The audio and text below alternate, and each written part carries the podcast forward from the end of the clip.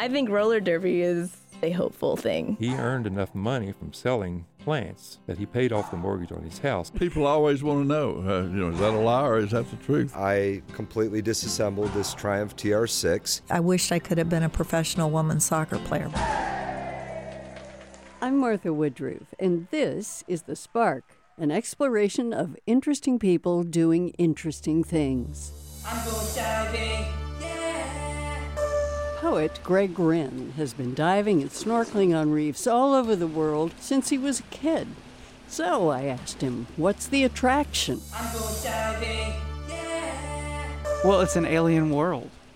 And at least when I'm diving, especially when I'm diving, but even when I'm snorkeling, it's very precious. It's not a place I can return to very easily, especially the place where I do my research, I can't return to very easily. So there's something alien about it, there's something very precious about it, and I think there's also something very fragile about it. The thing I love on this planet, probably as much as reefs, are frescoes. And they they too are very fragile and incredibly beautiful and many times are kind of spiritual. And and I do think of reefs as one of my spiritual homes.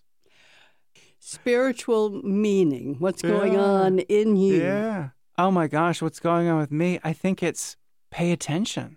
That's the mantra that I can't help but have when I'm underwater is pay attention. Pay attention. This is going to be over soon. Pay attention. You're going to have to get out of the water soon.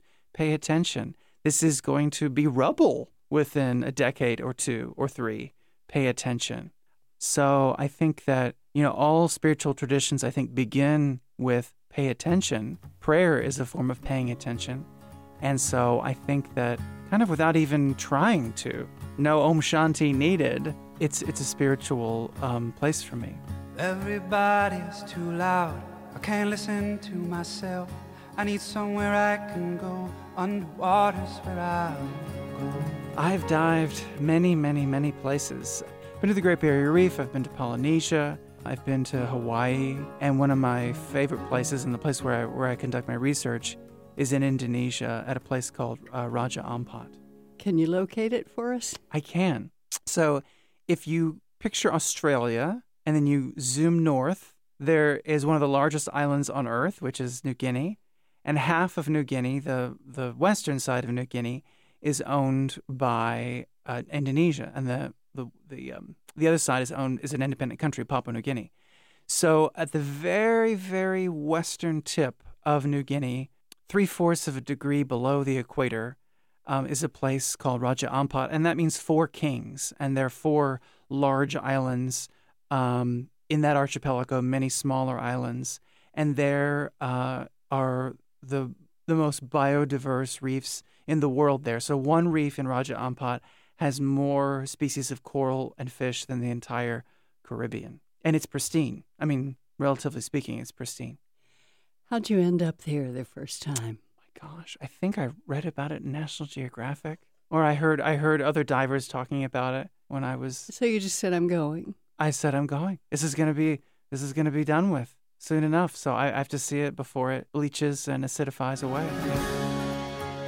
I've had some very memorable dives there, seeing reef mantas and pelagic mantas together, which is very, very rare, uh, hovering above coral heads and fish, you know, eating parasites off of them at what they call a cleaning station. But just the snorkeling, the snorkeling, it's those first five meters where the red part of the color spectrum isn't removed by the water. It's in those upper five meters where the colors are incredible. And there's a particular place in Raja Ampat that I remember from last year. It's really hard to put into words, which is hard as a writer, right? Just so many different species of coral and fish. It's just otherworldly. And what's going to happen to this? It's, it's just, it's really not good. What's, what's great about this area, one of the reasons that Raja Ampat hasn't suffered the same fate that the Great Barrier Reef has, is that the corals there are curiously evolved to withstand high temperatures and, and, and temperature variability in the water. So for now, they're able to take the rising sea temperatures. But at a certain point, when we take into account overfishing and we take into account the rising population in Raja Ampat and the pollutants that will be entering the water, when we take into account the fact that sea levels will be rising, when we take into account that it's becoming more acidic, so it's going to be harder and harder as with every year, with every parts per million of CO2 added to the atmosphere, the, the seawater absorbs that and, and it becomes more acidic. And so these corals are going to have a harder and harder time creating their shells. And at a certain point, probably towards the end of the century, the skeletons, the calcium carbonate shells of, of the coral will begin to actually dissolve the way an eggshell would dissolve in vinegar. And you want to write a book about this? I do. And toward what end? Toward what end? Well, I want to create a time capsule for the future. There are so few literary representations of coral reefs. I haven't come across one yet, and I'm certainly open to being sent one or, or, or knowing about one. There's a lot of more journalistic, scientific writing about coral reefs, but even then, not a whole lot.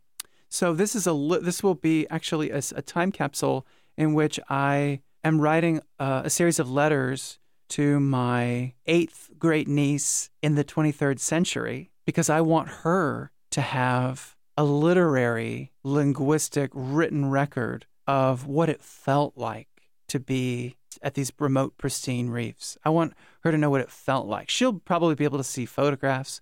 Her Android will bring her scientific reports, I'm sure, of, of what it was like. And she may even, I'm sure, I'm pretty certain she'll even um, using virtual reality be able to experience reefs, but she won't know what it was like to experience something beautiful that she was indirectly helping to destroy. And that is the central kind of moral crisis that I find myself in. And, and, and, that's the big question I ask myself is what is it like to experience something utterly gorgeous that I'm helping indirectly to destroy?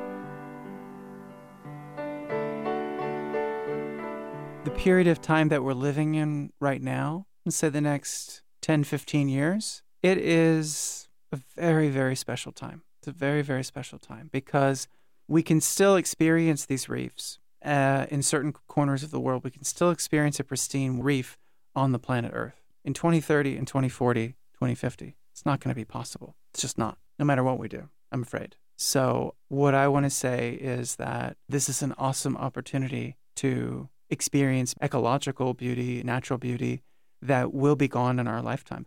Moving away from coral reefs for a moment, moving to the land, you know, scientists are saying within 10 years there may be no wild elephants left because of, of the ivory trade, mostly through China and other Asian countries. We're starting to see polar bears eat one another because there's not enough food. So, get 400 parts per million of CO2, I think we have reached a tipping point from which we cannot recover, I'm afraid. And I don't mean to sound well, actually, I do mean to sound doomy and gloomy. I do actually, I do mean to sound doomy and gloomy, but that isn't that isn't what the book is about, because that message is is out there. We know what's going to happen. So I think that experience nature now, experience natural beauty now, because some of the things that we that are near and dear to us that we can see National Geographic specials about right now will be gone. They will be gone, and that is, I think that's what I I want to say.